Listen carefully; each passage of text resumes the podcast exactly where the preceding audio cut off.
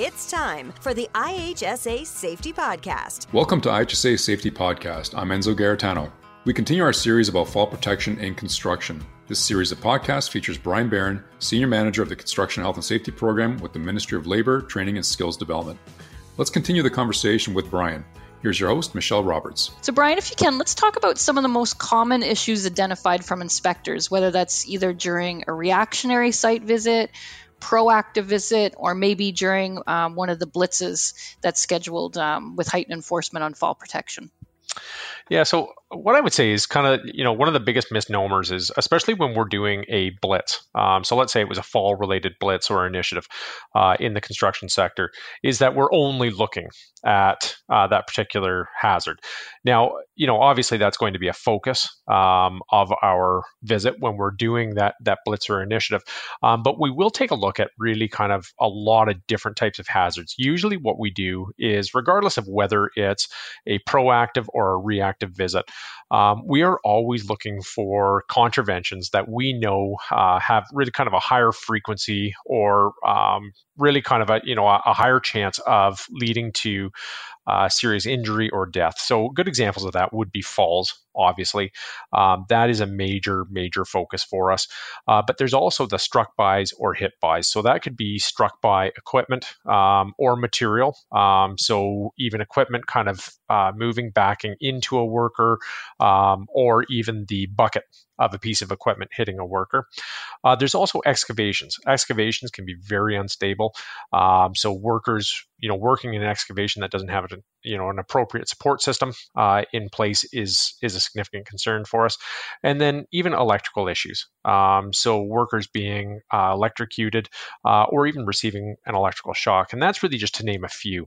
Um, some other things that we look at uh, when we're on the site is really access to and egress from work areas. So, can the workers uh, pass safely from, say, the job site trailer or where they're parked or where their equipment's stored to the area that they're working, as well as housekeeping issues? They kind of run hand in hand. So, is the site kept in good shape? Is there a lot of material laying around? Is the ground uneven? Um, is sort of the snow and ice maintained in the winter? All of those fall under um, kind of those housekeeping issues, and those also lead lead to a lot of slips and trips, uh, which result in broken ankles, broken wrists, that type of thing. Uh, we also take a look at administrative controls that directly impact the internal responsibility system. So things like having a functioning joint health and safety committee or health and safety representative in place, or in the case of a larger site, a workers' trade committee. Um, but then also looking at training and supervision. So, you know, are the supervisors actively supervising the workers? So when they see an issue, when they see a worker who um, isn't following um, either the the site policies or procedures or the the act or the regulations. Are they dealing with it? Uh, but then also having the appropriate levels training in place uh, is obviously a really big concern for us. So a highly trained worker, a worker who knows how to adapt um, to certain situations and deal with hazards uh, so that they don't become an issue uh, is obviously a safe worker. So those are all things that we look for on really sort of a typical um, site visit. Okay, thanks for that, Brian. And expanding on, um, you know, the most common hazards or issues that are identified, can you also touch on what are the most frequently issued orders? Yeah, definitely. So, um, so there's kind of the, so there's two groupings of orders really. So you've got orders out of the act and the regulation, which are are usually sort of physical contraventions. So you would have say a lack of of head protection, and that's sort of our number one order. It has been for a long time. Uh, so not wearing a hard hat, uh, which is required at all times on a construction project. But then you also have other types of orders, and one of our main orders that we see all of the time, or one of the most frequently issued, is called a stop work order. Um, now that stop work order is known as a companion order, and it's issued alongside of a physical contravention. So if a worker was not wearing their fall protection equipment while up on a roof, we would issue them uh, an order for fall protection, which is also sort of in our top couple of orders. But then we would issue a companion order that says you have to stop work until you correct that. And what that stop work order really does is it indicates to us that there was an imminent danger that the inspector felt needed to be stopped at that time, which which is concerning. To us. So anytime that we see that type of an order um, being issued, regardless of the physical contravention that it accompanies, it tells us that there was an imminent danger that an inspector had to stop at the time. So when we see those types of things, we we are very concerned about it.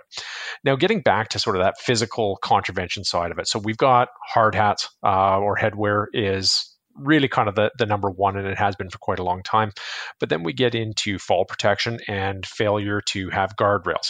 Uh, in place. So you've got those fall protection orders.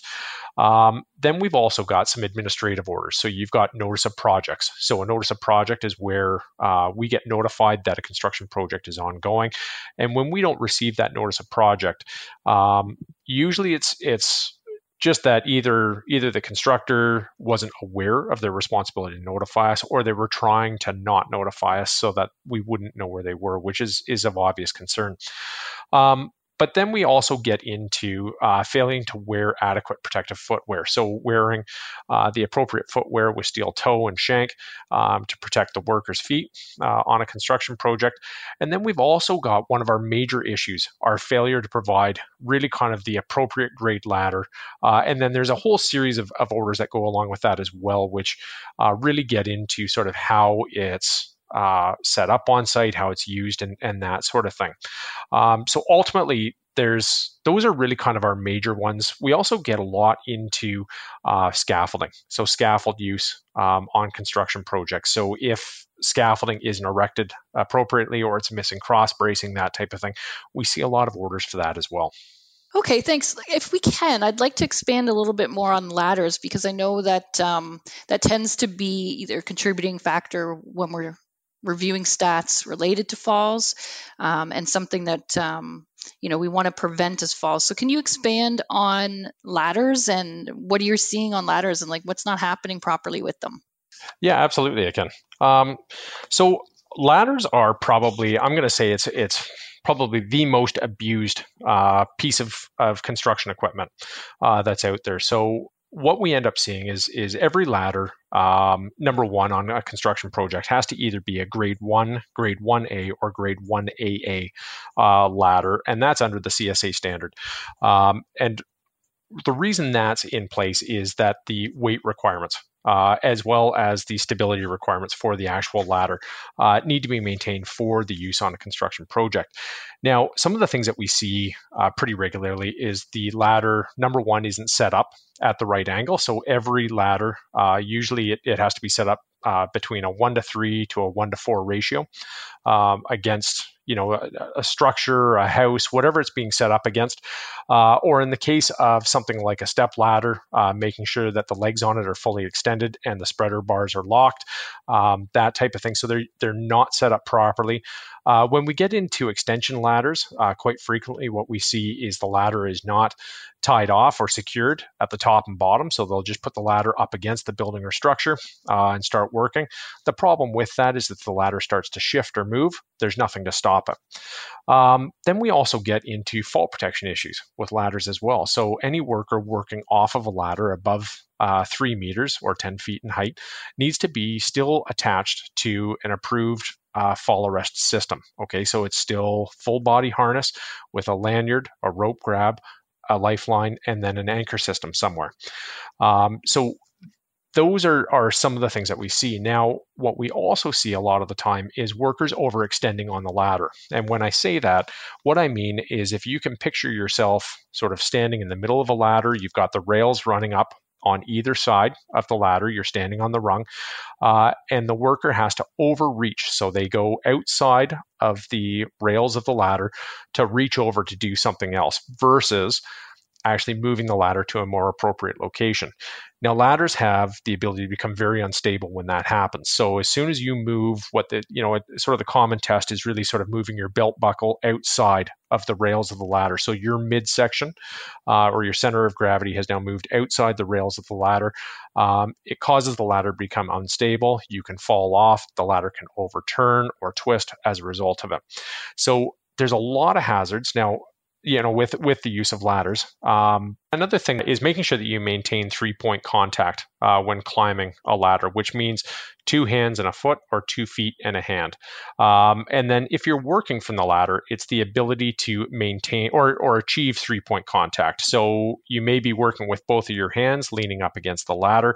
Um, but let's say something shifts, you become unstable, you have the ability to grab the ladder again with your hands. That's very important from a stability standpoint. The other point that I'd like to raise with it as well is also material. So carrying material up a ladder. Uh, you really can't carry material up a ladder. Uh, anything that you go up a ladder with should be on your tool belt. Uh, there's a couple reasons for that. One is not being able to maintain that three point contact or achieve the three point contact, but the other is also overloading the ladder. Uh, when you consider the fact that that most ladders sit in a construction grade ladder is you know 250 pounds to 275 pounds, um, you add a construction worker, a work belt with tools, plus material to it, you're actually overloading that ladder uh, pretty considerably. So you have to find another way to get the material up to the area uh, where you're working uh, and be able to climb that ladder independent of that. So, you, as you described, you know, ladders are a key concern. So, what are some of the alternative methods that could be used on a construction site instead of a ladder? Yeah, so with that, we could there's there's a few different options. Um, one of which is a power elevating work platform. There's a couple different types. There's scissor lifts or cherry pickers or boom elevating type work platforms. Um, or you could also use scaffolding. Um, both of those provide great platforms uh, for workers. They are more ergonomically correct. Generally speaking, they're they're much safer uh, than a ladder, and it provides a good work area for workers to work from. Well, th- that's been some great examples. So thank you very much in expanding on um, what you're seeing out there w- with uh, ladders. And as you said, properly not being used or the correct ladder, not following um, proper setup, um, or like you say, being tied off when required or overextending and reaching. Um, and it's it's important. I think uh, one of the key topics we want to reinforce with the um, Falls Awareness Week is certainly ladder safety. And uh, one of the toolkits that IHSA has put together in support of Falls Awareness Awareness Week and beyond um, the designated week in May. It does include several safety talks, um, hazard assessments, risk, risk associated um, sheets that you can apply in your workplace to assess the hazards, in particularly when it comes to ladder use and designated safety talks on the different types of ladders and how to properly utilize them and the controls that should be put in place. So, thanks so much, Brian, for expanding on that. Thanks for listening to this episode.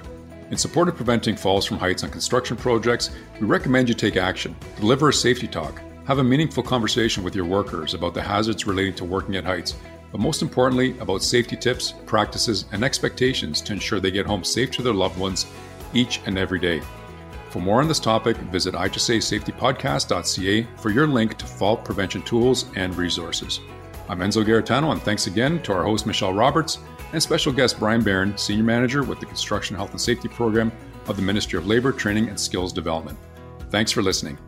The IHSA Safety Podcast. For more episodes, tips, and all things safety, go to ihsasafetypodcast.ca. Thanks for listening.